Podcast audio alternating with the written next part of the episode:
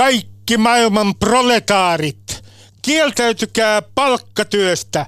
Palkkatyö on riistoa. Ylepuheessa Ruben Stiller. Työstä kieltäytyjä liitto haluaa vapauttaa ihmiset palkkatyön pakosta niin, ettei yksikään lahtari enää pakota teitä tekemään yhtään mitään. Millainen on palkkatyöstä vapaa utopia? Ja onko käsite ja sana kommunismi ää, nousemassa haudastaan? Muun muassa tästä keskustelemme tänään ja täällä on keskustelemassa Mia Haglund, joka on vapaa kirjoittaja Työstä kieltäytyjä liitosta. Tervetuloa. Kiitos, kiitos. Täällä on Eetu Vireen, joka on tutkija Työstä kieltäytyjä liitosta. Kiitos. Ja täällä on äh, Johannes Ekholm, joka on kirjailija ja työstä kieltäytyjä liitosta. Kiitos, kiitos. No niin, mennään heti henkilökohtaiseen, niin kuin tässä ohjelmassa on tapana. Miten, äh, kun te ajatte palkkatyöstä kieltäytymistä, äh, niin miten se on onnistunut teiltä itseltänne? Aloitetaan vaikka Johanneksesta. No kyllä se on onnistunut hyvin siinä mielessä, että mä oon hakeutunut ehkä tähän liiton toimintaan sen kautta, että mä oon itse ensin kyseenalaistanut sen palkkatyön mielekkyyden ja on onnistunut sanotaan viimeiset viisi vuotta olemaan palkkatyön ulkopuolella, että mä oon tullut toimeen jonkinlaisilla, jonkunlaisilla apurahoilla tai sitten ihan pienillä pätkätöillä tai tämmöisillä, mutta su- suurin elämänmuutos on ollut se, että mä oon itse hallinnoinut omaa ajankäyttöäni. No kun ää, ää, löysit, jos sanotaan näin, tämän työstä kieltäytymisen aatteen valon, niin mikä oli se, mistä sä halusit nimenomaan paeta? Öö, Mä oon siis ollut yrittäjä ja mä oon ollut toimistotöissä öö, ja ehkä se todellisuus, missä silloin toimi, oli just semmoinen, että, että vapaus oli joku asia, joka tavallaan toteutuu työn kautta, että tekemällä tosi monta tuntia viikossa töitä, niin saa rahaa, jolla voi sitten ostaa tavaroita tai mennä lomalle viikoksi tai jotain, mutta kaikki oli semmoisen tietynlaisen niin kuin logiikan alaisuudessa, jossa omalle jotenkin ajattelulle tai omalle tekemiselle ei ollut mitään sijaa. Että se oli aina asia, mistä piti jotenkin pyytää anteeksi tai sitä piti tehdä salassa tai sitä ei voinut tehdä ollenkaan. Mielenkiintoista. Mia, äh, sinä olet vapaa kirjoittaja, äh, mutta minä veikkaan, että sinä et ole onnistunut aina kieltäytymään äh, palkkatyöstä. Niin, no, niin, olen tälläkin hetkellä palkkatöissä, mutta tota, mä näen ehkä työstä kieltäytymisen myös sellaisena vallaan oman elämän ja oman niin kuin, mielenterveyden ja mielen prosessina, ää, jonka, jos, jonka pohjalta mä myös mietin sille, että miksi kaikki ei tavallaan tietyllä tavalla työstä kieltäydy. Musta se on vielä mielenkiintoisempi kysymys kuin se, että miksi jotkut työstä kieltäytyy. Mutta äh, siis se, että, että ainakin munkin päässä elää vahvasti sellainen niin kuin oma pomo, joka on koko ajan vahtimassa. Sisäistetty ja, herruus, niin kuin ja, sanotaan. ja, ja kertomassa, että nyt on tehty liian vähän ja nyt on tehty liian huonosti ja miksi et ole kaiken tämän lisäksi tehnyt vielä kaikkea tätä muuta, niin ehkä senkin äänen kyseenalaistaminen ja miettiminen, että mistä se tulee, mistä se on sinne istutettu ja miksi mä itse rankaisen itseäni tavallaan ää, tota, tekemisistä ja tekemättä jättämisestä. Ää, Mistä niin se- se, siinä on musta myös jotain niin työstä kieltäytyminen työstä kieltäytymisen ydintä, että alkaa jotenkin purkamaan tavallaan sitä itseensä piiskaajaa. No mä kysyn Mia sulta vielä ennen kuin mä annan puheenvuoroa Eetulle, että, että kun niin paljon puhutaan protestanttisesta etiikasta, ja muun muassa meidän presidentti on itse asiassa oikein protestanttisen etiikan ruumiillistuma. Siis hän on äh, sanonut, että kaikki työ on arvokasta, ihan sama mitä paskaa teette, mutta kaikki työ on arvokasta.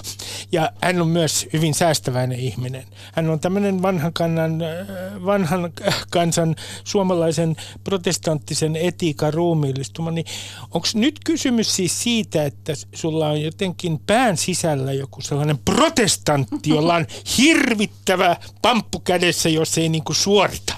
Niin, no siis onhan totta kai myös niin kuin materiaaliset reunaehdot tai se, että, että pitää ää, olla ja että itse totta kai haluaakin niin kuin elää mukavaa elämää ja tällä hetkellä se sitten vaatii sen, että, että sen pystyy myös niin kuin jollain tavalla kustantamaan ja kyllähän sekin liittyy myös paljon siihen, että ei se nyt pelkästään ole niin kuin mun mielestä joku tavallaan moraalinen tai eettinen kysymys, että se on tosi vahvasti myös tällainen niin kuin ihan materiaalinen kysymys. Uh, mutta, tota, mutta kyllä mä uskon, että varmaan aika monen sisällä on sellainen tietty, että, että monet sanoo, että ne ei usko ismeihin, mutta mä uskon, että meidän yhteiskunta on aika, aika lailla sellaisen work-ismin tai työismin ää, käsissä. Me mennään siihen kohta. Eetu, sinä olet veteraani. Sä oot prekariattiliikkeen veteraani. Vuonna 2006 muistan, kun olit, jos äh, käytän kuvannollista ilmausta, eikä se ole edes kuvannollinen, niin sinä olit barrikaadeilla prekariatin puolesta ja sinä keksit termin, joka hermostutti muun muassa minut keskiluokkaisen etelä-helsinkiläisen porvarin, joka nukuin huonosti tämän termin käytön jälkeen. Sinä puhuit paskaduuneista.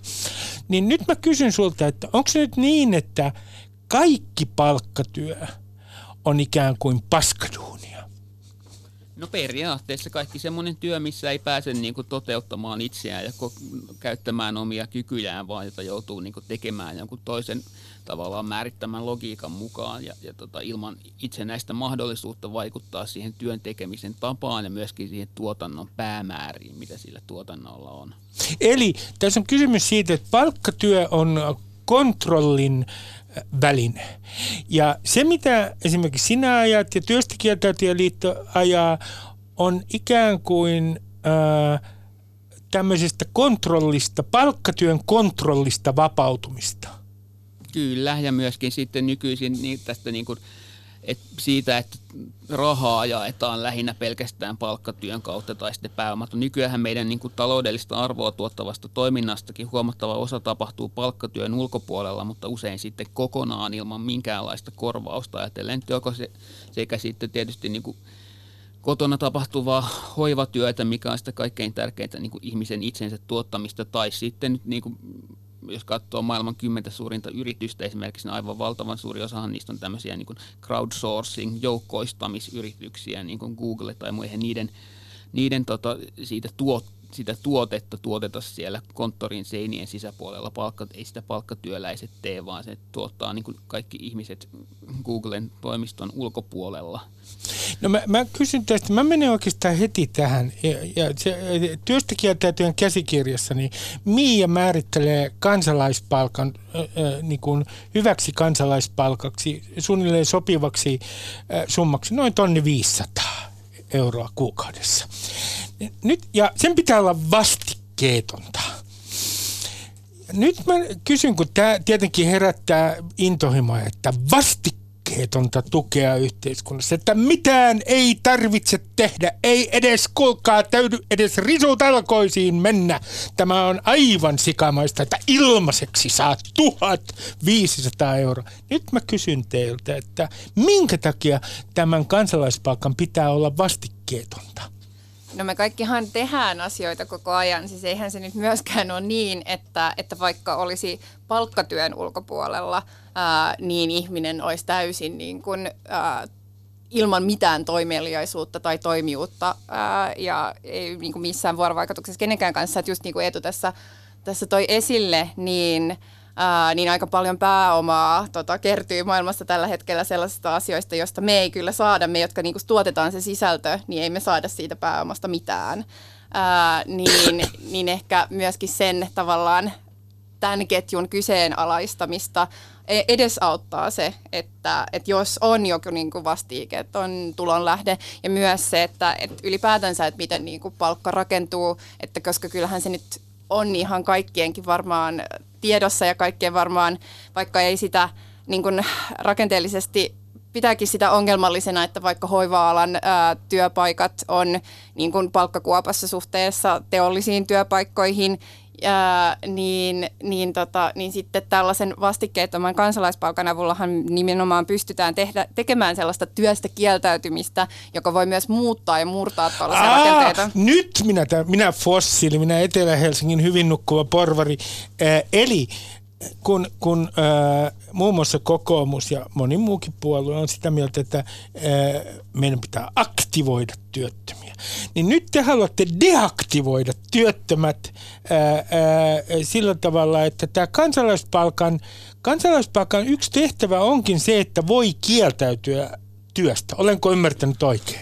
Joo, ja mun mielestä siinä on semmoinen tosi tärkeä tavallaan ton pointin lisäksi just tämä niin maapallon resurssien rajallisuus ja ilmastokriisin tämmöinen niin kuin, kri- kriisi, mikä meillä on päällä.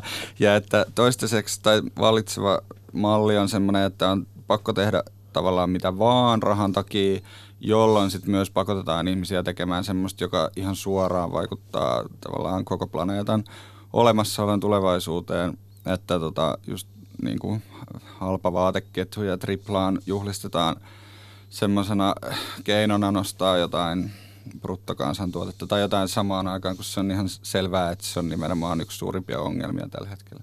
Niin jollain tavalla Eli niin tämä on ilmastoteko? Sitäkin. No, mua kiinnostaa tämä, tämä vastikkeettomuus. Mä vielä täsmennän, että onko ideana tavallaan se, että meille pitää maksaa 1500 euroa myös sen takia, että mitä tahansa minä esimerkiksi teen, ja mä itse asiassa jollain tavalla uusinnan omaa työvoimaani kapitalismia varten. Toisinaan kaikki, mitä mä teen vapaa-ajallani, niin jollain tavalla hyödyttää kapitalismia. Onko tämä se idea etu? On.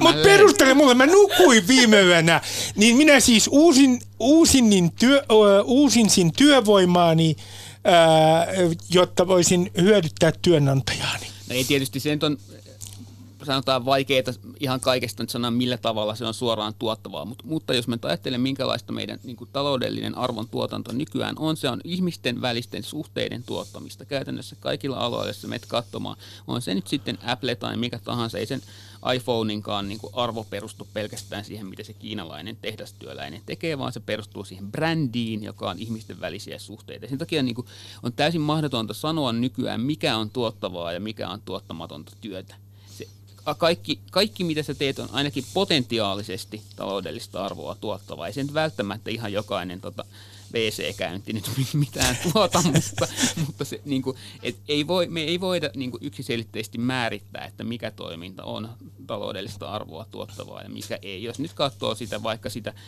Googlea esimerkiksi, niin sehän nyt perustuu kuitenkin tähän algoritmiin, joka ikään kuin käyttää hyväkseen kaikkien internetissä surfailevien ihmisten sitä niin kuin kanssakäymistä. Ja, ja tietysti no, älypuhelin kädessähän ihmiset surffaa ainakin nykyään aika paljon. Että se nyt Mä, äh, mä kysyn tähän väliin, mistä olin hieman hämmästynyt lukiessani työstä kieltäytyjen käsikirja. Siinä äh, suhtaudutaan ammattiyhdistysliikkeeseen varsin kriittisesti, siis SAK, ja kuulkaa nyt siellä SAK on pääkonttorissa. Ja kirjassa jotenkin niin kuin näyttää siltä, että on suuri tällainen pettymys SAK, se on pettänyt muun muassa prekariaati. Mitä SAK on niin kuin tehnyt väärin? Kenet se siis ihan yksityiskohtaisesti on pettänyt? No Hiljaisuus meinaa laskea Ainakin kaikki studioon. paitsi omat jäsenensä. Siis en mä tiedä, mä en sillä tavalla, että SAK on pettänyt minua, en mä koskaan niin odottanutkaan SAKlta yhtään mitään, mutta kukaanhan ei Suomessa vastusta niin kiivaasti esimerkiksi perustuloa kuin SAK. Siis ei kukaan niin kuin missään oikeistossakaan sitä ei vastuuta yhtä kiivästi. Ja se on SAK tietysti niin kuin ideologinen tai se, että se on sillä tavalla niin kuin hirttäytynyt tähän palkkatyökulttiin ja sen käsitys niin kuin työstä ja työmarkkinoista on jostakin 50-luvulta. Sen lisäksi tietysti SAKlla nyt on rohkenen epäillä, että sillä on tietysti myöskin aineellisia intressejä säilyttää palkkatyöyhteiskunta, koska SAK on valtavat rahathan tulee suoraan palkoista maksettavista jäsenmaksuista, ja jos palkkatyö vähenee, niin siinä vähenee sitten SAK on valta-asemakin. Että musta niin kuin SAK on semmoinen mikä tahansa suuri organisaatio, joka nyt niin kuin puolustaa omaa asemaansa, erityisesti omaa olemassaoloaan, vähän niin kuin kirkko, joka nyt on niin kuin oman niin kuin jatkumisensa takaaminen on se tärkein tavoite siinä, eikä tosiaan se... Byrokratian jatkuvuuden laki. Niin. No, mä kysyn, otetaan tähän, kun väitetään, että, ja usein sanon, sehän on nähtävissä, että meidän yhteiskunnallisessa keskustelussa ei kovin paljon ole vasemmistossakaan mitään utopioita, niin kun te haluatte luopua niin kuin palkkatyöstä, niin nyt mä pyytäisin teitä maalaamaan sellaisen suomalaisen yhteiskunnan kuvan, mistä, missä niin kuin palkkatyöstä on niin kuin luovuttu. Siis minkälainen on se yhteiskunta, mitä kohti työstä kieltäytyjä liitto on kulkemassa?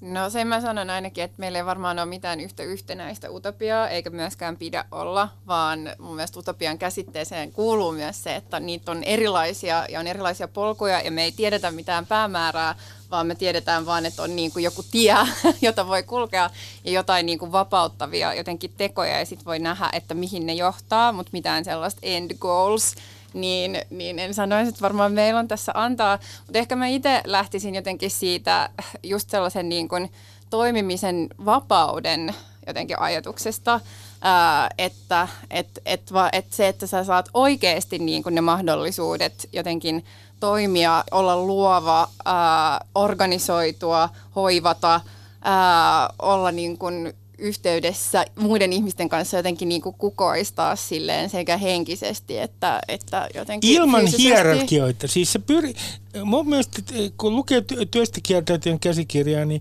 palkkatyöstä vapautuminen on ikään kuin se yksi keskeinen pointti on kaikista hierarkioista vapautuminen.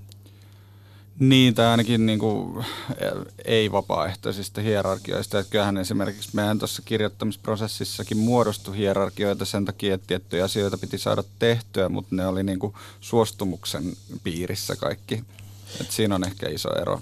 No minkälaisena sinä näet palkkatyöstä vapaan Suomen tämän utopian? No Johannes. ainakin mä ajattelen, että se missä me eletään nyt on, on edelleen semmoista vaihtoehdottomuuden aikaa, jossa on tosi vaikea kuvitella se, että mitä, mitä joku muu voisi olla. Ja ainakin mulle se utopia on jo se tila, jossa voi kuvitella jotain muuta. Ja että se perustuu johonkin semmoiseen, että on saanut kokea jotenkin muiden ihmisten kanssa jotain, öö, sanotaan vaikka just vaan niin kuin ajan runsautta tai yltäkylläisyyttä, semmoista, että että päivät tai viikot tai vuodet ei ole ennalta määrättyjä tai niissä on jotain semmoista liikkumavaraa ja musta tuntuu, että semmoisten aineettomien resurssien luominen on jotain semmoista, mitä pitää tehdä yhdessä.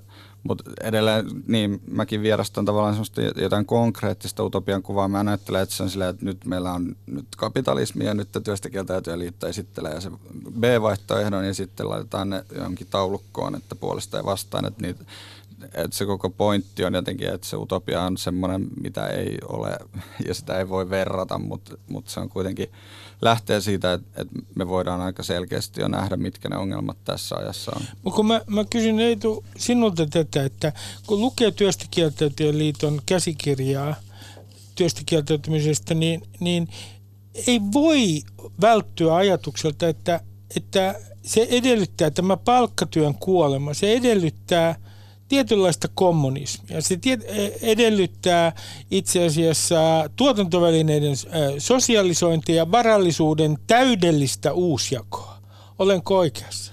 No mä en lähde, niin kuin musta se varallisuuden täys tasajakoon sillä tavalla, se ei nyt mulle ole niin kauhean tärkeä asia. Musta se oleellinen kysymys, tai niin kuin mä en sillä tavalla ajattele sitä semmoisen niin formaalin tasa-arvoisuuden tai, tai niin semmoisen epistä kautta, vaan musta se mikä on tärkeää on niin kuin mä ajattelen, että tavoitteena on kuitenkin yhteiskunnallisen tuotannon päämäärien uudelleen asettaminen. Se, että nyt meidän niin kuin kaikki taloudellinen toiminta, sen päämääränä on pääoman arvonlisäys, jopa julkisen sektorin työpaikoissa sen kautta, että pitää niin kuin pyr- tota, tasapainottaa valtion taloutta ja sen kautta vähentää pääoman verokuormitusta. Ja meidän tavoitteena on se, että, että tota, yhteiskunnallisen tuotannon ja työn päämääränä on niin kuin ihmisten ja luonnon hyvinvointi, eikä pääoman arvollisuus. Tämä tietysti niin kuin yksittäisen ihmisen näkökulmasta mun mielestä itse asiassa tarkoittaa sitä, että, että sä saisit tehdä työs kunnolla. Et kun nykyäänhän meillä niin kuin sanotaan nyt sairaanhoitaja ei saa niin kuin keskittyä oikeasti hoivaamaan ihmisiä niin hyvin kuin se pystyisi, koska sitä työtä pitää koko ajan tehostaa ja siellä on hierarkinen organisaatiokulttuuri, jossa se ei voi vaikuttaa niihin työnteon tapoihin. Monet on kuullut, että ihmiset perustaa niin kuin yksityisyrityksiä sen takia, että ne saisi hoitaa ihmisiä kunnolla. Sitten ne joutuu tietysti taloudellisesti, tämmöiset ihmiset joutuu kaikkein pahimpaan kuseen. Sama niin kuin yliopistolla nykyään kaikkien pitää tehdä apurahahakemuksia ja arviointilomakkeita ja tota, käyttää aikansa siihen, että kirjoittaa mahdollisimman monta keskinkertaista artikkelia, jotta ansioluettelo olisi niin kuin viivottimella mitattuna mahdollisimman pitkä. Minusta idea on se, että, että pitäisi saada niin kuin tehdä kunnolla se, minkä tekee, eikä niin kuin sillä tavalla vaan vaan tota työmarkkinoiden vaatimusten mukaiseksi tai sitä, sitä varten, että pystyy niin kilpailemaan. Nykyään tietysti sitten niin tämä kaikkien prekaarien pitää olla kokonaan kilpailemassa toisiaan vastaan niistä niin tulomurusista ja se tietysti tuhoaa sitten musta meidän niin henkistä ympäristöämme myöskin eikä pelkästään luontoa. Että No kun mä ajattelen tätä ihan tätä vastarinnan muotona työstä kieltäytymistä. Hän herätti vuonna 2017 jo valtavan kohon. Kirjailija Ossi Nyymä meni sanomaan Helsingin Sanomien haastattelussa, että hän on ideologisista syistä kieltäytynyt töistä. Hänen teoksensa röyhkeys julkaistiin silloin. Ja silloin muun muassa perussuomalaisten kansanedustaja tuo Nero ja sanoisinko niin kuin varsinainen Tonavan Einstein, Tom Pakkaleen sanoi, että, äh, että harkitsi jo työleirejä Suomeen, kun on tämmöisiä työstä kieltäytyjiä. Niin mä, mä kysyn nyt teiltä, että, että mitkä on nämä vastarinnan muodot? Siis mitä konkreettisesti, jos on työstä kieltäytynyt, niin miten tämä vastarinta oikein toimii? Mä voisin sanoa tuohon alkuun vaan semmoisena disclaimerina, että työstäkieltäytyjä liitto ei syyllistä ihmisiä, jotka ei voi olla tekemättä työtä. Et, et ketään ei voi syyllistää siitä, että on syntynyt tämmöiseen paskaan maailmaan. Öö, ja ei meilläkään ole mitään valmiita reseptejä, että tulkaa nyt tänne, niin elämä muuttuu. Mutta ehkä näistä keinoista voidaan vielä puhua enemmänkin. No koska mä otan tämän esille sen takia, että kirjassa muun muassa, niin kun, ja se on varsin humoristinen kohta, kerrotaan miten työpaikalla, ja nyt pomoni Jorma Honkanen ei kuuntele tätä, työpaikalla voi muun muassa tehdä vastarintaa ja säilyttää oman autonomiansa sillä tavalla, että sleebailee, hidastaa omaa työntekoa, käy ottamassa, äh, etsimässä täältä yleisradiosta Honkanen semmoisen paikan, missä voi ottaa päikkärit esimerkiksi. Ja silloin ihminen saa ikään kuin, tämä on hiljaista vastarintaa, jolla hän saa kontrollin takaisin itselleen. Samoin siinä kerrotaan, että kannattaa oman autonomian varmistamiseksi esimerkiksi voi käydä hakemassa jonkun kuulakärkikynän, jonka vie kotiin toimisto, toimisto varastosta. Ja, siellä on täällä, tai tekee hommat tehokkaammin niin, että jää vapaata aikaa, mutta ei kerro pomolleen, että jää vapaata aikaa. Ja tällä tavalla se autonomia otetaan takaisin. No, minkälaisia, Mia, minkälaisia vastarinakeinoja sinä palkkatyötä vastaan ää, ehdotat? No siis noista, noista keinot, jotka sä kuvailit, niin muhun musta niihin niin kuin liittyy keskeisesti se omatunto ja sen niin kuin huonon omatunnon poistreenaaminen. Et ehkä se, se on tavallaan keskeinen osa sitä eli, eli, eli, mi, mi, mi. eli ei se niin kuin se, että on joku resepti, että nyt otat sen kuulakärkikynän tai ää, Minä olen kyllä vienyt kuulakärkikynän Tai mitä tahansa se nyt on, mutta se, että sä itse niin kuin, tavallaan näet sen oman arvosi ja oman sen silleen, että mitä sä teet.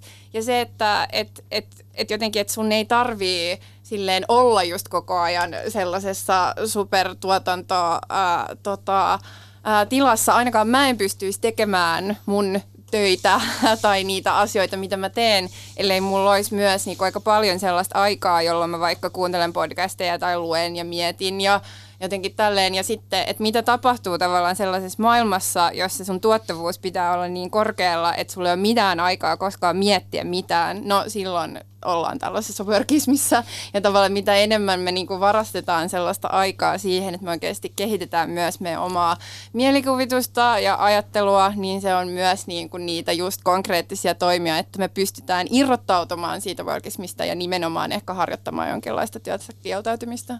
Täällä on tänään vieraana Eetu Vireen, Mia Haglund ja Johannes Ekholm, jotka ovat työstä liitosta.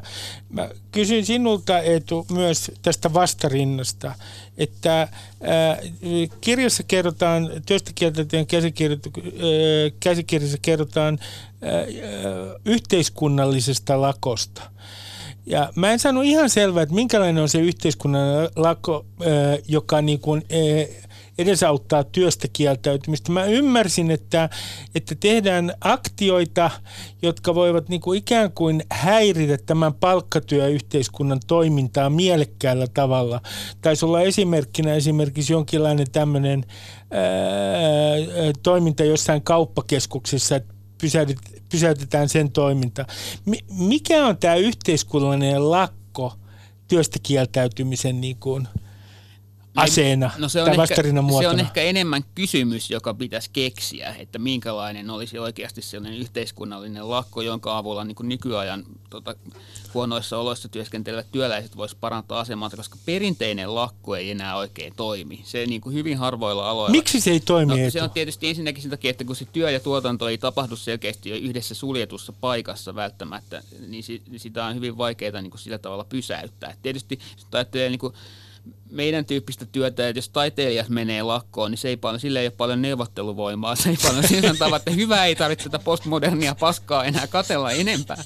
Sitten taas, tota, jos tehdastyöläiset menee lakkoon, niin tehdas voidaan vaan siirtää halvempaa tuotantokustannusten maahan. Ja sitten tietysti niin kuin on myöskin se, että se työ, siihen työhön liittyy emotionaalista sitoutumista ja suhteita toisiin ihmisiin. Jos mä ajattelen niin hoiva-aloja, joilla tilanne on monissa tavassa, monilla tavoilla kaikkein niin kuin eniten semmoinen, missä pitäisi niin kuin mennä lakkoon, niin se on vaikeaa, koska siinä on kyse siitä, että joku ihminen oikeasti jää heitteille. Mm. Ei, ei se, niin kuin, koska siihen työhön ollaan myöskin oikeasti sillä tavalla henkilökohtaisesti sitoutuneita, kun siinä on kyse toisten ihmisten hyvinvoinnista, niin, niin se lakko pitäisi niin kuin laajentaa sen työpaikan ulkopuolelle. Ja jos mä nyt ajattelen vaikka hoiva-alojen lakkoa, niin kyllä se, niin kuin, tai semmoista tavallaan niin kuin, kollektiivista työstä kieltäytymistä, jolla voitaisiin parantaa niitä ehtoja, niin siihen pitäisi jollakin tavalla, siinä pitäisi olla mukana ne ihmiset, jotka niin kuin, on siis tavallaan potilaat ja niiden omaiset tai niin kuin lastentarhojen niin kuin vanhem, Potilaatkin vanhemmat.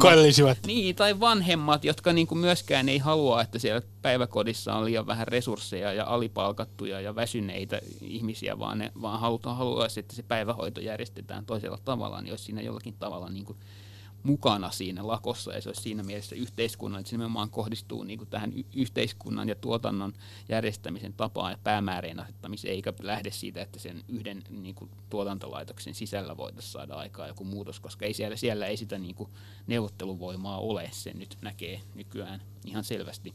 No kun äh, mulle tuli mieleen se, että tämä muutos palkkatyöyhteiskunnasta – niin tämä niin kuin ikään kuin kapinan ideaali, ihanne, mä en sano, että tämä sanotaan työstä kieltäytyjän käsikirjassa suoraan, mutta siellä on viittaus vuoden 1968 tapahtumiin, joiden tämä lainaus kirjassa kertoo, kuinka taivaskin kirkastui vallankumouksen seurauksena. Ja miksi, ta, ta, ää, miksi taivas kirkastui vuonna 1968 siellä Pariisin kaduilla? No sen takia, että itse asiassa tuotanto pysähtyi ja autot pysähtyivät. Niin mä kysyn nyt teiltä tätä, että jos me ollaan siirtymässä palkkatyöstä vapaaseen yhteiskuntaan, niin... Äh, jo, olenko ymmärtänyt oikein, niin tällaista muutosta ei saada aikaan millään parlamentaarisella, demokraattisella ää, prosessilla. Siis se, se, se ei synny, siellä eduskunnassa ei synny päätöstä, että luovutaanpa pikkuhiljaa tässä tässä palkkatyöstä, vaan itse asiassa tämä vastarinnan muoto, mitä te ajatte enemmän tai vähemmän, on tämmöinen virtaava tila kaduilla ja kansalaisliikkeet Olenko oikeassa? Niin, tai ainakaan se aloite ei lähde eduskunnasta, että ehkä se niin kuin prosessi aina on se, että se lähtee sieltä kaduilta ja sitten jossain vaiheessa parlamentarismi niin kuin sopeutuu tai ottaa opikseen tai sisäistää niitä. Kyllä mä itsekin, nyt kun mä mietin tota kirjaa, niin se aika paljon keskittyy semmoiseen tietynlaiseen niin kuin tietoisuuden muokkaamiseen tai semmoiseen niin kuin just oman sisäisen jonkun etiikan muutokseen, että et se näkökulma siirretään pois niistä niin kuin pääoman intresseistä ja jotenkin ote, yritetään niin kuin ottaa haltuun. Et siinä on paljon semmoisia just niin kuin 68 jälkeisiä tunnelmia tai semmoisia, että jotkut situationistit tai jotkut on puhunut vähän noista samoista asioista, että Oman, si- niin kuin väärän, oman väärästä, omasta väärästä tietoisuudesta vapautuminen. Niin, se on kyllä vaikea. Mä en osaa oikein sanoa siitä niin kuin vääryydestä mitään, mutta, mutta se, että ehkä, ehkä tavallaan ihmiset tällä hetkellä jo aika hyvin niin kuin tiedostaa, miltä niin kuin tuntuu olla töissä kapitalismin alaisuudessa ja, ja ehkä sitten jos voisi myös niin kuin tunnistaa, että ne tunteet on negatiivisia ja sitten voisi myös niin kuin uskaltaa jotenkin haaveilla, että voisi olla jotain muitakin tunteita. Että, että siinä mielessä mua on kiehtonut kyllä aika paljon semmoinen tota, brittiläinen ää, nyt edesmennyt vasemmis tai no, jonkunlainen teoreetikko, ää, joka puhui just siitä, että niin kuin 60- ja 70-lukujen vastakulttuurin jotkut niin kuin perustavanlaatuiset kysymykset kannattaisi edelleen ottaa tosissaan. Että, Hipit! Niin, meillä on semmoinen ja voimakas semmoinen niin hippiallergia, mutta tavallaan joku niin kuin ekologiset kysymykset ja feminismi ja antirasismi, niin ei ne kysymykset ole mihinkään kadonnut. Että se, mitä on tapahtunut jostain 70-luvulta lähtien, on sitten se, että, että ne mahdolliset paikat, missä niille olisi voinut jotain tehdä, niin ne on tuhottu tai estetty tai tällainen. Mä, mä, mä otan tähän, anteeksi Mia, mä otan tähän yhden pointin. Ja nyt mä olen todella minä olen todella, miten sanoisin, setä. Ja sitähän minä olen. Nimittäin tämän hallituksen työllisyystavoite on 75 prosenttia. ja työllistämistavoite on siis 75 prosenttia. Minkä takia se on 75 prosenttia? Muun muassa sen takia, että, että tähdetään, että me turvaamme tämän pohjoismaisen hyvinvointiyhteiskunnan rahoituksen, Mia. Ja moni varmaan sanoisi, että, että tämä työstä kieltäytyminen, tämä, tämä kerta kaikkiaan vie pohjan pois koko pohjoismaalaiselta hyvinvointivaltiolta, koska tämä pitää jollain tavalla rahoittaa. Mitä sä vastaat heille? Okei, okay, boomer. niin. Ehkä se on myös, musta toi tollainen niinku kysymyksen asettelu kuvaa sitä mielikuvituksettomuutta, ää, joka ehkä kapitalismi meille tavallaan tällä hetkellä tai tämänhetkinen kapitalismi meille tuottaa. Ää, tota, Briteissä on sellainen Plan Z-niminen kollektiivi, ää, joka on niin kuin nimennyt, että, että, että koska kyllähän kapitalismikin koko ajan muuttuu, niin sen myötä muuttuu myös sellainen vallitseva tunnetila tai affekti, joka kuvaa just sen hetkistä kapitalismia. Eli Ysärillä ehkä niin kuin se tunne oli tylsyys ja nyt se on ahdistus.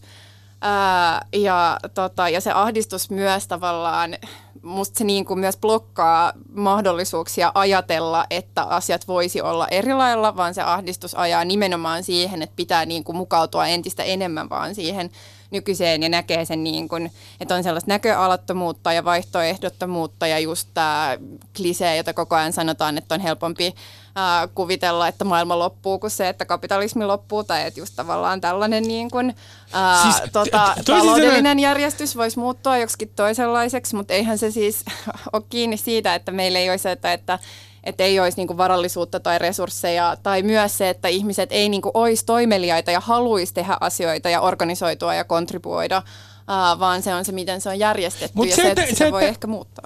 Mia, sä et näe tässä mitään ongelmaa siinä, että Antti Rinne, tuo Messias, joka on saapunut keske, keskellemme, meidän babyboomerien keskelle, niin, niin haluaa 75 prosenttiin työllisyystavoitteen, niin sä, sä, sä et ikään kuin, sä ajatteletko niin, että tämä kysymys hyvinvointivaltion rahoittamisesta, niin se on jonkinlainen, niin kuin, se on vaan tylsä este niin kuin vaihtoehtoisten yhteiskuntamuotojen ää, visioimiseksi? No se, että se nähdään tavallaan, tai että se freimataan tuolla tavalla, eikä tavallaan oteta käyttöön kaikkia mahdollisuuksia siinä, että miten asioita voidaan rahoittaa. Että se jotenkin, että se näkökulma siihen, että ainoastaan joku niin kuin mekaaninen työllisyysasteen nosto olisi se tapa, jolla niin kuin rahoitetaan jotain. Eihän se tälläkään hetkellä ole niin, että niin kuin pelkästään tavallaan se tuloverot olisi se asia, joka rahoittaa niin kuin valtion taloutta. Että kyllä se niin kuin on laajempi myöskin se, se tota, ää, verokertymän ää, eri osat ja että myös niitä voi muuttaa, mutta mun mielestä just tämä niinku kysymyksen asettelu siinä, että tämä olisi jotenkin se maaginen avain ja tämä on se ainoa tapa, niin se, se on mun mielestä, se johtaa niinku siihen, että me myöskin hyväksytään se, että me ei nähdä mitään muuta vaihtoehtoa. Niin, niin ja siis nythän tämä hyvinvointiyhteiskunta, vaan puhutaan, että hyvinvointiyhteiskunnan pahoinvointihan se näyttää aika paljon tuottamaan just, just tuosta ahdistuksesta ja masennuksen leviämisestä ja musta, että jos tavallaan se niinku loputon ikään kuin palkkatyöstä kilpailun lisääminen on ainoa keino niin kuin rahoittaa, niin sitten saa mennäkin se hyvinvointivaltio, mutta tietysti tosiasiassa on, että ei sitä nytkään niin kuin palkkatu, palkkatuloista tulevien vero, verojen niin kuin määrä kuitenkin koko ajan laskee. Sen takiahan tämä niin kuin julkinen sektori on jatkuvassa rahoituskriisissä, koska palkkatulojen osuus bruttokansantuotteesta on esimerkiksi huomattavasti tippunut ja tavallaan selvää, että sitä rahoitusta pitäisi jotenkin ihan täysin uudistaa. Ja mun mielestä kun nyt vaikka katsoo, nyt on ollut taas tämä verojen julkistuskeskustelu, niin siinä niin kuin esitetään, että tämä hyvinvointivaltio kustannettaisiin niin kuin tavallaan täysin näistä verotuloista. Mun mielestä tällä hetkellä kuitenkin hyvinvointi valtiota ylläpitää hyvin oleellisesti osin nämä niin kuin matalapalkkaiset naistyöntekijät siellä hyvinvointivaltiossa, jotka ei saa niin kuin, tuottamansa arvonmukaista korvausta ja ne niin kuin, ylläpitää sitten tällä maksamattomalla työllään. Sen sijaan rikkaathan maksaa veroja vaan sen verran kuin huvittaa, että jos tuolta nyt katsoo huomiota, niin herätti vaan se, että esimerkiksi Antti Herliinin pääoma, verotanalaiset pääomatulot oli kolme miljoonaa ja sen omaisuuden arvoksi arvioidaan 3,6 miljardia. Että jos mä panisin tuonne käyttötilille niin osuuspankkiin sen 3,6 miljardia, niin siitäkin tulisi enemmän tuloa. Epäilen, että Herliinillä on kuitenkin on vähän parempi sijoittaja kuin minä käyttötilillä, että tota, jossakin holding-yhtiössä tai sijoituskuoressa ne rahat siellä on, ei, sitä, ei se nytkään niin kuin tavallaan se, se, missä yhteiskunnassa raha kiertää, niin ei siitä kovin suuri osa tosiassa niin kuin ikään kuin laskeudu sinne verotuottoihin. No, mutta, mutta tässä tapauksessa, äh, kun se, äh, mitä sä sitten ajattelet, siis on täydellistä potaskaa sun mielestä tämä, tämä keskustelu esimerkiksi siitä 75 prosentin työllisyysasteesta ja, ja hyvinvointivaltion tulevaisuuden turvaamisesta, että se on tämmöinen, äh, mä oikein, että se on tämmöistä pintakuohua. Niin on, kyllä. Ei, nyt mun mielestä me eletään jo ylityöllisyysyhteiskunnassa, että tota, tämä työllisyysasteen tietysti nyt sitä niin kuin teknisemmälläkin tasolla sen työllisyysasteen niin kuin hyödyllisyys, sen, sen käyttäminen niin kuin työvoimapolitiikan kriteerinä, nyt on tietysti sitä paljon kritisoitu, se on taas vähän eri asia, mutta kyllä mä nyt nimenomaan just siksi, että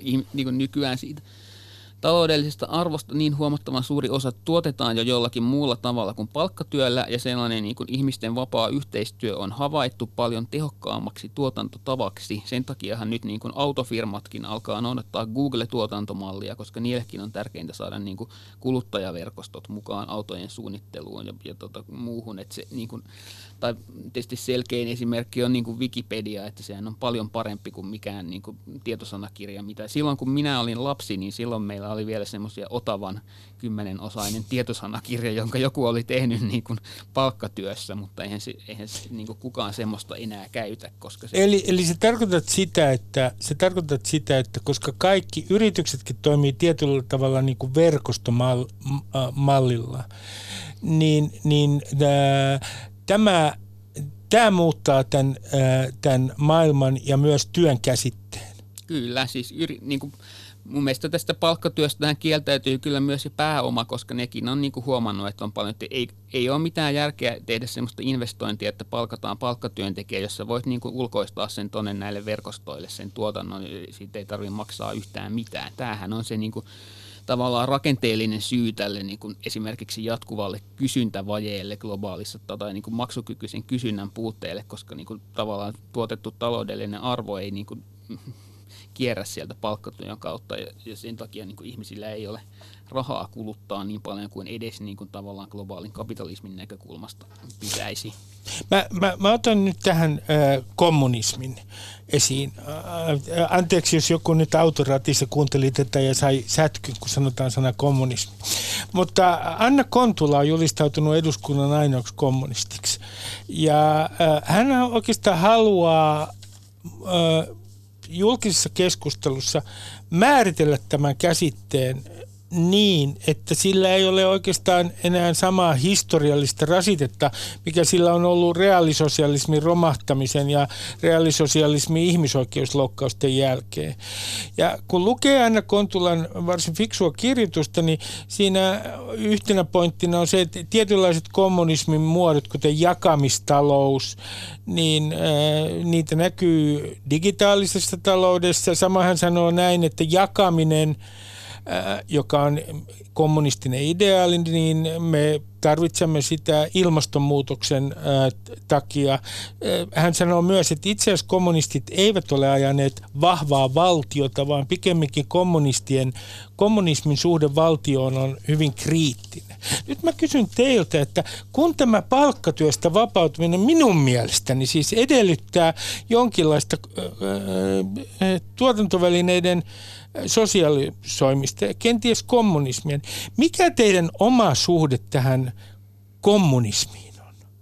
Miten Johannes, minkälainen kommunismisuhde sinulla No ainakin, no esimerkiksi mä ajattelen, että minua tämmöisenä henkilönä, puhuvana, ajattelevana subjektina ei olisi olemassa ilman netin kautta il, ilmaiseksi niin kuin pira, piraattisivustojen kautta ladattua aineistoa, niin kuin elokuvia ja kirjoja ja näin. Että et, et mä, mä oon tavallaan semmoisen kommunismin kasvatti jo. Mä oon ää, ylipäänsä tavallaan, ää, jos mä pystyn olemaan jollain tavalla tuottava tässä yhteiskunnassa, niin se on syntynyt sen kautta, että se yhteiskunta ei ole vielä onnistunut estämään multa niitä keinoja, joilla mä oon pystynyt niin kuin hankkimaan jotain tietoa tai, tai taitoa.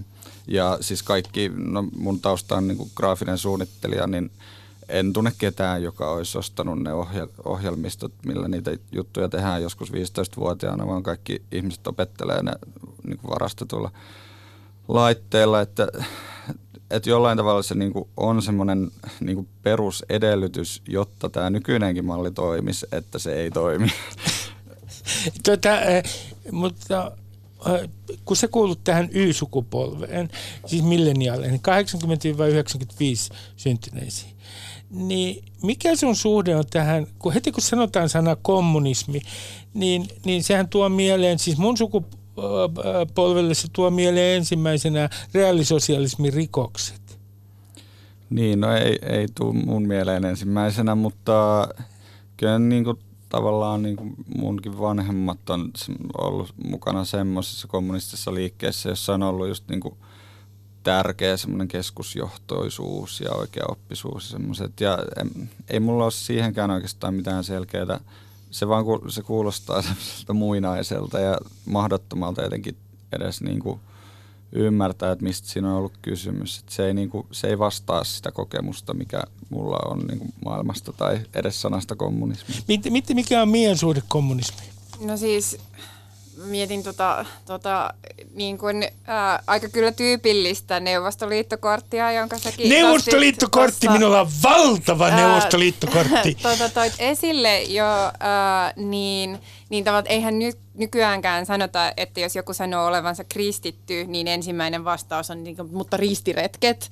Mm. ää, niin, aika hyvä Mia, aika niin, hyvä. Niin, tota, niin mä näen sen ehkä vähän tavallaan sellaisena samanlaisena ja mulle kanssa itse käsite ei ole silleen mitenkään tärkeä, mutta mulle ehkä ylipäätänsä jotenkin sellaisessa poliittisessa ajattelussa kuitenkin sellainen niin kuin kaikki kaikille periaate on aina ollut aika ohjaava tai jotenkin silleen kaikessa, ää, mitä tekee, että et kaikilla niin kun, ei vaan se, että kaikilla olisi jotenkin näennäiset yhdenvertaiset mahdollisuudet, vaan että kaikilla oikeasti, niin kun, että meillä, meillä on oikeus niin kun, yhdenvertaisesti jotenkin nauttia tästä elämästä ja planeetasta ja mikä meillä on ja just jotenkin jakaa se ja myös jotenkin ehkä se, että että et, et se niinku mahdollisuuksien horisontin kasvattaminen, että jos sitä sitten haluaa kutsua kommunismiksi, niin ok.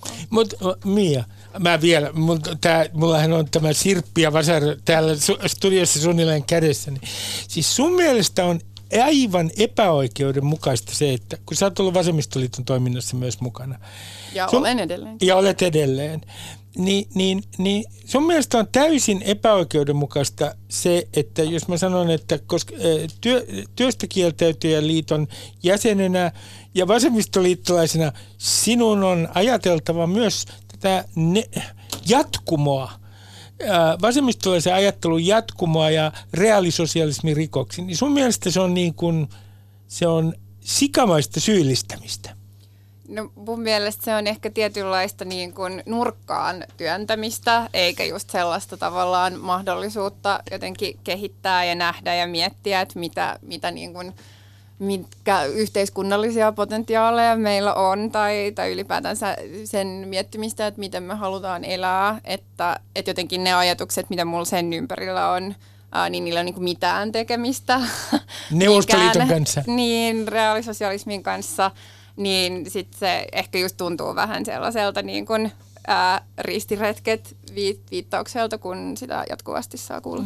Hyvä pointti. Eetu, kysyn sinultakin, koska minä kerta kaikkiaan rakastan ihmisten syyllistämistä. Ää, nimenomaan semmoisen sukupolven, jolla ei ollut mitään tekemistä re, ää, reaalisosialismin kanssa. Mikä on sun suhde tähän reaalisosialismiin ja sen ikään kuin perintöön? Miten no sitä... ei minkäänlainen. Mä en ole koskaan pitänyt itseäni edes ylipäätään vasemmistolaisena, mutta tietysti Neuvostoliittoa mä nyt inhoan enemmän kuin kapitalismia. Mun mielestä nämä Neuvostoliittohan oli työleiri ja mun mielestä nämä Tom Pakkaleenit ja kokoomuspoliitikot, jotka niin haluaa näitä työleirejä, niin ne haluaa niin tehdä Neuvostoliittoa Suomesta. Että, että tota, mä en, niin kuin, musta se koko kysymys on sillä tavalla niin irrelevantti, eikä mä tietysti Mä ymmärrän tämän yrityksen tietysti uudelleen määritellä kommunismia sillä tavalla, että ajatellaan, että se niin idea on nimenomaan se, että meidän elämä on aina lähtökohtaisesti yhteistä. Me ollaan aina riippuvaisia toisista ja meidän kaikki toiminta on aina vääjäämättä yhteistyötä. Ja, ja jos me tunnustetaan se, niin me voidaan myöskin, meistä voi myöskin tulla niin kuin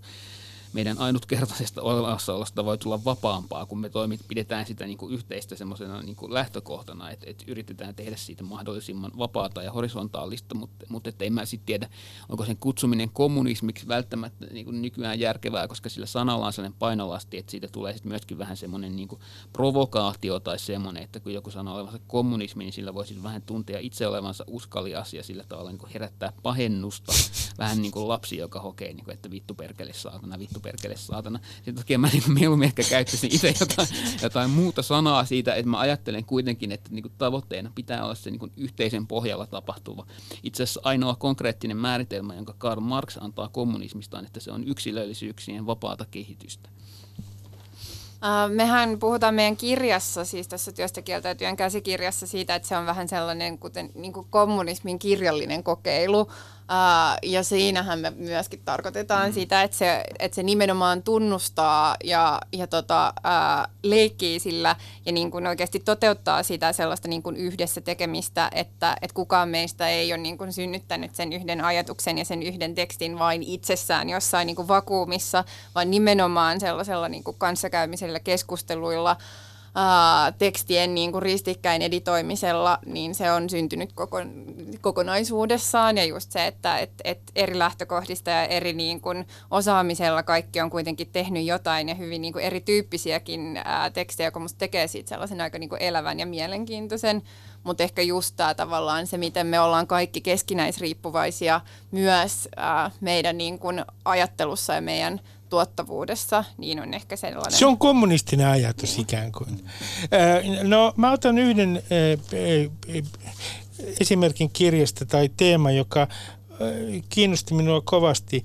Kaikkihan puhuu nyt robotiikasta ja automatisoitumisesta ja kirjassa ennusteita on erilaisia, mutta kirjaennusteen mukaan 30-40 prosenttia duuneista tässä muutaman vuosikymmenen aikana niin saattaa kadota – uusia saattaa tulla kyllä sitten tilalle. Voi olla, että tilalle tulee entistä enemmän huonopalkkaisia palveluammatteja. Mutta pointti on tämä, että, että ki, ki, jos olen ymmärtänyt oikein, niin työstä pitää nyt kieltäytyä jotta työvoiman hinta nousee ja automatisaatio ja robotiikka nopeutuu. Hetkinen, nyt menin ihan sekaisin. Siis työstä pitää kieltäytyä, jotta työvoiman hinta nousee. Ja itse asiassa robotiikkaa ja automaati, automaatio, äh, automaatiota pitää niinku edistää. Onko mä nyt ihan oikealla jäljellä? Niin, ja toi luo semmoisen äh, tilanteen, jossa sitten on pakko ottaa jotenkin huomioon se varallisuuden jonkunlainen tasaaminen tai, tai just tämä kansalaispalkkasysteemi siihen, että, että se, että ihmisiltä katoaa jotkut ankeet työtehtävät, niin sen ei pitäisi tarkoittaa, että ne ihmiset kuolee nälkään tai ei pysty pitää perhettään jossain. Että, että se on niinku haaste. Se on tämmöinen yhteiskunnallisen kehityksen kiihdyttäminen voisi lähteä esimerkiksi tuosta. Eli se esimerkiksi Johannes, sinä, sinä otat tervetulleena vastaan ja katsot työstä kieltäytymisen yhdeksi niin kuin keskeiseksi ideaksi sen, että tervetuloa robotiikka ja automatiikka. Niin, jos tavallaan se systeemi, missä me nyt eletään, on semmoinen, jossa mm, sanotaan sadan vuoden aikana, niin ö, automatiikka on kehittynyt ja kaikki kaikkea on tehostettu, mutta sit se ei silti näy palkoissa eikä se näy ihmisten vaikka mielenterveyden kohentumisena tai tämmöisinä, että, että silloin siinä on joku semmoinen rakennevirhe tai valuvirhe, jonka vuoksi mikään kehitys ei ikään kuin palvele ihmistä niin, äh, mutta se ongelma ei välttämättä ole siinä se, että, että laitteet kehittyy ja tehostuu ja näin, että se olisi ihan tervetullutta. Siis kyllä mullakin, nyt, nyt mä asun asunnossa, jossa ei ole tiskikonetta, niin sit siihen menee tunti tai jotain joka päivä siihen tiskaamiseen. Kyllä mä mieluummin laittaisin ne sinne astianpesukoneeseen ja, ja voisi tehdä jotain muuta. Että kyllä mä sinänsä niin rakastan laitteita. No Mia, mä kysyn tätä sinulta onko nyt ikään kuin niin, että, että sun pointti on myös se, että, että tätä ty, työstä kieltäytyminen, sen, sen yksi keskeinen pointti on tämän työn hinnan nostaminen. Ja tämä automatisaation nopeutuminen sen takia, koska jos työ on kallista, niin se korvataan laitteella nopeammin. Musta yksi ehkä niinku kallisarvoisin asia, mitä meillä onhan, on aika ää, nimenomaan. Ja mä näen, että tässä on myös potentiaalia tavallaan vapauttaa ihmisille enemmän aikaa, siis muu, muuhun tekemiseen. Et koska kuten aikaisemminkin sanottu, että mä en ehkä näe ihmisiä sellaisina, että ne on joko toteuttamassa jotain tuottavuutta jollain palkkatyöpaikalla ja kaikki muu aika ne elää sellaisessa niin kuin tuottavuusvakuumissa, että ne, niille ei olisi tavallaan mitään niin kuin hyötyä ja funktiota toisilleen tai yhteiskunnalle laajemmin, vaan just, että tämä voisi vapauttaa aikaa tavallaan jostain sellaista, joka joku toinen voi hoitaa, joka voi hoitaa tehokkaammin ja sitten sä voit tehdä jotain muuta, joka on myös yhtä hyödyllistä, mutta se nyt ei välttämättä ole sellaista, josta just maksetaan palkkaa. Ää, niin mä itse ainakin tykkään myös laitteista. ja ja tota, mä yleensä unelmoin siitä, että mulla olisi jonkinlainen hallintorobotti, joka voisi mm. niin kuin, hoitaa kaikenlaisia taloushallintoa ja ää, laskujen maksamiseen ja ylipäätänsä tällaiseen liittyviä asioita. Ehkä vielä tuosta, että ei siinä tietenkään siis varmasti on ihmisiä, jotka nauttii tiskaamisesta, enkä mäkään halua kieltää ihmisiä tiskaamasta, jos ne siitä nauttii, mutta tavallaan myös jollain tavalla musta on ihan hyvä ravistella semmoista yhteiskunnallista niin kuin oletusarvoa, että just se tiskaaminen tai mikä ikinä olisi niin arvokasta, että se jotenkin ohittaa, että koska siitä maksetaan jotain tai koska se on niin yhteiskunnallisesti välttämätöntä, niin sitten ihminen saa jonkun semmoisen oikeutuksen omalle olemassaololleen tekemällä sitä. Et mun mielestä se jotenkin suhde niin kuin minkä tahansa työn ja yhteiskunnan ylläpitämisen välillä on katkenut siinä mielessä, että myös tavallaan palautuu mun mielestä tähän ilmastokriisiin, että jos vielä joskus 50 vuotta sitten voitiin kuvitella, että pelkkä talouskasvu on jo niin kuin yhteisen hyvän kasvattamista, niin nyt se on vaan yksinkertaisesti kadonnut se oikeutus sieltä, että talouskasvu itsessään saattaa olla just se, mikä tuhoaa meidät kokonaan. Ja mä, mä, mä, mä kysyn tätä, et, eli Eetu, työstä kieltäytyminen tarkoittaa käytännössä sitä, että se tarkoittaa myös maailmaa, jossa ei enää pyritä taloudelliseen kasvuun, siis nollakasvun maailmaa tai jopa miinusta. Tuotanto vähenee. että työstä kieltäytymisen yksi päämäärä on sellainen maailma, jossa talouskasvua ei enää ole? No sanotaan, että pikemminkin niin, että sellainen maailma, jossa ihmisten tota, työtä ja tekemistä ei mitata bruttokansantuotetta mittarina käyttäen, vaan jotakin muita laadullisempia mittareita. Ja minkälaisia ää, mittareita tulisi BKT tilalle?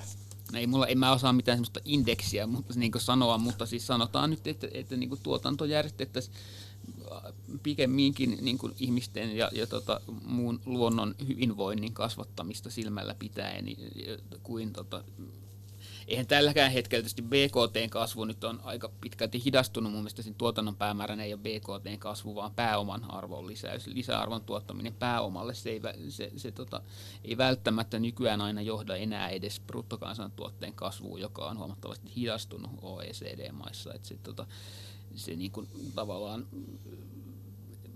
niin kuin yhteys ikään kuin talouden kokonaiskasvun ja, ja tota, pääoman kasautumisen välillä on osittain katkennut.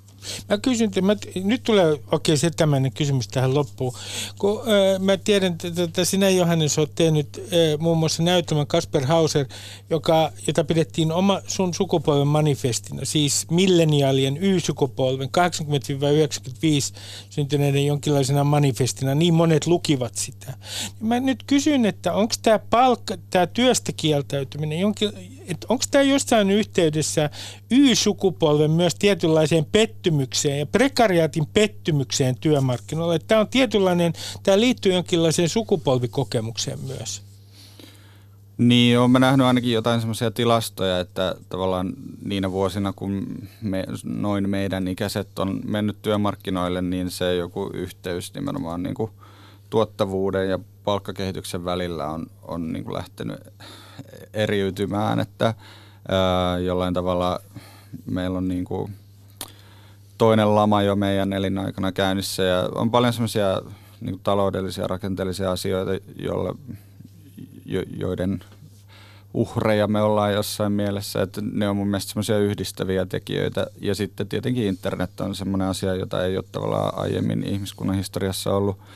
Ja me ollaan niin kuin siinä mielessä synnytty sen mukana. Ei vielä, me ei ole vielä sitä täysin natiivia. No, mä kysyn vielä ihan lyhyesti, Teko te Mia ja Eetu, että, että tämä on jonkinlainen myös sukupolvikokemus? No kyllähän työstä kieltäytyminen on ollut sellainen monien keksintöjen jotenkin innoittaja äh, historiallisestikin, tai se, että saisi enemmän aikaa äh, tota, tekee jotain muuta kuin vaan sellaisia ihan täysin teknisiä asioita, niin siinä mielessä mä en sanoisi, että on sukupolvikysymys. En, musta se koskee niin kuin ylipäätään sitä, miten me ymmärretään, sitä, mikä pitäisi olla yhteiskunnallisen tuotannon päämäärä, mutta tietysti nyt niin kuin varmasti se on noussut esiin sen takia, että nythän arvioidaan, että niin kuin tämän talouskriisin aikana työmarkkinoille tulla sukupolvi on OECD-maissa ensimmäinen 150 vuotta, joka luultavasti tulee ansaitsemaan vähemmän kuin vanhempansa. Että siinä mielessä niin kuin se mm. näkyy tietysti niin kuin sukupolvien lähellä ja, ja kyllä mulla on myöskin semmoinen jotenkin olo, että on niin kuin semmoinen niin kuin jotenkin itseen investoinnin ja kilpailun logiikka myöskin niin kuin yhä nuoremmilla on koko ajan sisäistetympää, eli niin semmoinen henkinen muutos, joka varmasti liittyy. Minä kiitän teitä Johannes Ekholm, Mia Haglund ja Eetu Vireen työstä kieltäytyjän liitosta ja annan tehtävän teille tähän loppuun, hyvät kuuntelijat. Menkää pimeiseen huoneeseen, olkaa siellä puoli tuntia ja miettikää, mitä te teette työksenne ja mikä sen merkitys on Suomelle ja universumille ja teidän sielullenne. Moi moi! Ylepuheessa Ruben Stiller.